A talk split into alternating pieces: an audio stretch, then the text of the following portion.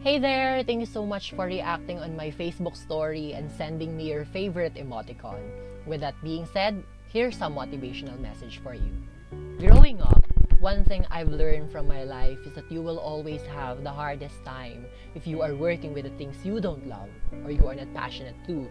And as a challenge and risk taker, I wanted to look for ways on how I could make this thing possible and make myself attached to whatever though I am doing. Fortunately, I was able to realize that in the middle of darkest hours and upheavals, a string of light will always shine on you. That's the time when I live on my seminar name, Sunsuay. The term Sunsuay came from a Thai slang word which means the beauty of the day. Furthermore, after realizing not to sudden and harden my feelings towards work, I was able to avoid piled up works and hard feelings. Anyways, thank you so much for letting me have a time from you. And I am challenging you to look for the beauty of the day to whatever though you are working daily, for the tasks and works that you are working with. I'll see you very soon. I love you. Keep on shining. Bye!